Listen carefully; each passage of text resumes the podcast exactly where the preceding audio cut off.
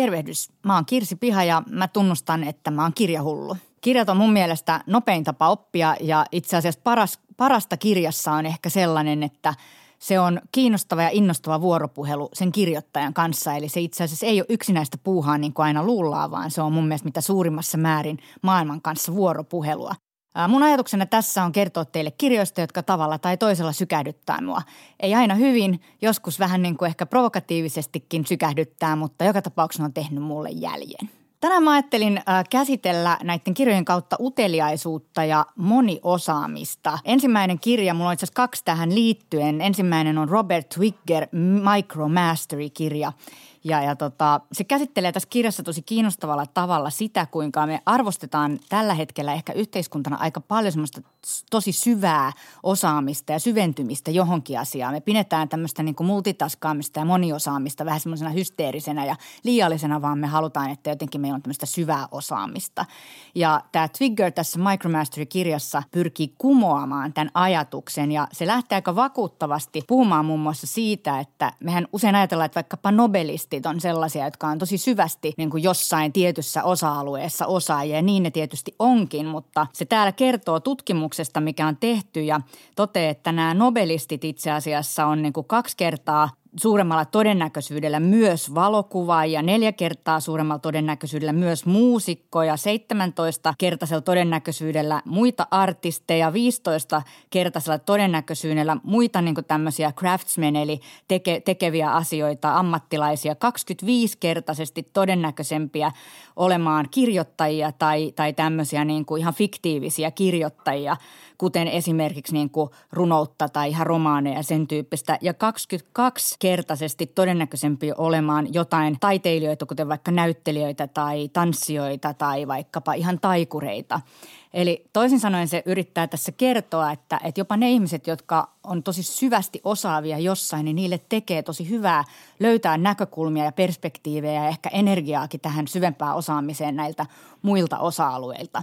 No mähän tykkään tästä sen takia, että mä itse olen tämmöinen jo nuoresta lähtien ollut tämmöinen vähän niin kuin sarjaharrastaja, eli mulla on ollut tärkeää tavallaan nähdä, että miten asiat toimii ja miten niitä tehdään. Ja musta on hyvä, että nyt myös tutkimus osoittaa, että tämä on tosi hyvä asia. Ja, ja tota, tämä väittää myös tämä Trigger, että moniosaajat itse asiassa on energisempiä ja onnellisempia ja ne on vähemmän fragiileja, eli päästään tähän Nassim Talebin käsitteeseen antifragiili, eli toisin sanoen ne on vähemmän särkyviä, niillä on enemmän ehkä semmoisia lähtöjä, että jos yksi asia menee huonosti, niin toisesta saa voimaa.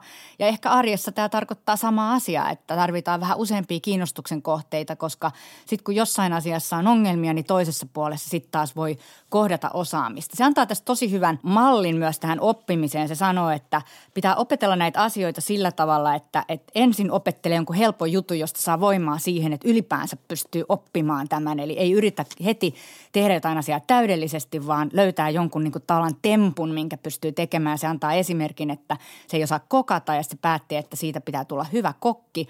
Ja tota, sitten se miettii, että no mikä voisi olla semmoinen yksi asia, minkä se voisi niin oppia tosi nopeasti. Ja sitten se päätti, että se aloittaa omeletista ja se rupesi tekemään täydellistä munakasta. Ja loppujen lopuksi tietysti osasi tehdä tosi hyvän munakkaan, se pystyi siirtymään muihin, mutta se tarvitsi sen onnistumisen kokemuksen, että se pystyi jatkamaan. No tähän samaan teemaan, niin mä otan nyt tähän kuitenkin poikkeuksellisesti toisenkin kirjan ja, ja se on Walter Isaacsonin Leonardo da Vinci elämäkerta, jota mä suosittelen kyllä tosi lämpimästi kaikille luettavaksi. Hän, tämä Isaacson käsittelee Leonardo da Vincin elämää nimenomaan siitä niin kuin lähtökohdasta, että kuinka utelias ja kuinka luova – tosi eri, erityyppisissä asioissa tämä Da Vinci oli. Ja, ja tota, tässä mielenkiintoisesti käsitellään myös sitä, että Da Vinci oli tosi kova prokrastinaattori eli lykkääjä. Ja se perusteli sitä usein sillä, että tämä luominen vaatii kypsymistä ja, tota, ja se tapahtuu mielessä silloin, kun ei tee mitään tai itse asiassa silloin, kun tekee jotain muuta. Eli päästään taas siihen, että kun sulla on muita kiinnostuksen aiheita, niin se toinen voi kypsyä sillä aikaa, kun sä teetkin jotain, jotain toista. No toki Da Vinci oli myös perfektionisti ja se kantoi sitä Mona Lisaa koko ajan kainalossa ja paranteli sitä koko ajan vuosien mittaan ja en tiedä, oliko se sitten loppujen lopuksi mielessä koskaan valmis. Lopussa tämä Isakson vetää yhteen tämän, että mitä tältä Leonardo da Vinciltä kannattaa oppia ja se liittyy tähän micromasteriin ja oppimiseen ja uteliaisuuteen. Se sanoi, että be curious, relentlessly curious. Ja, ja, tota, ja sitten se vielä puhuu siitä, että, että tota, tosi usein da Vinciä kommentoidaan, että kun se oli tämmöinen huseera ja teki erilaisia asioita, niin sen takia just se ei saanut niitä asioita loppuun eikä saanut niin paljon tavallaan semmoisia niin kuin onnistumisia ja menestymisiä, mitä se, sillä ehkä olisi ollut edellytyksiä. Sillä oli paljon kiinnostusta, paljon alkuja, paljon luonnoksia milloin mistäkin ja olisi pitänyt keskittyä tai syventyä tai niin edelleen. Ja Isakson toteaa siinä lopussa, että, että itse asiassa todennäköisesti tällä Da Vincilla oli onnellisempi elämä, koska se oli kiinnostunut niin monesta asiasta. Eli kirjathan oli Robert Twigger, Micromastery ja Walter Isaacson, Leonardo da Vinci. Luen nämä.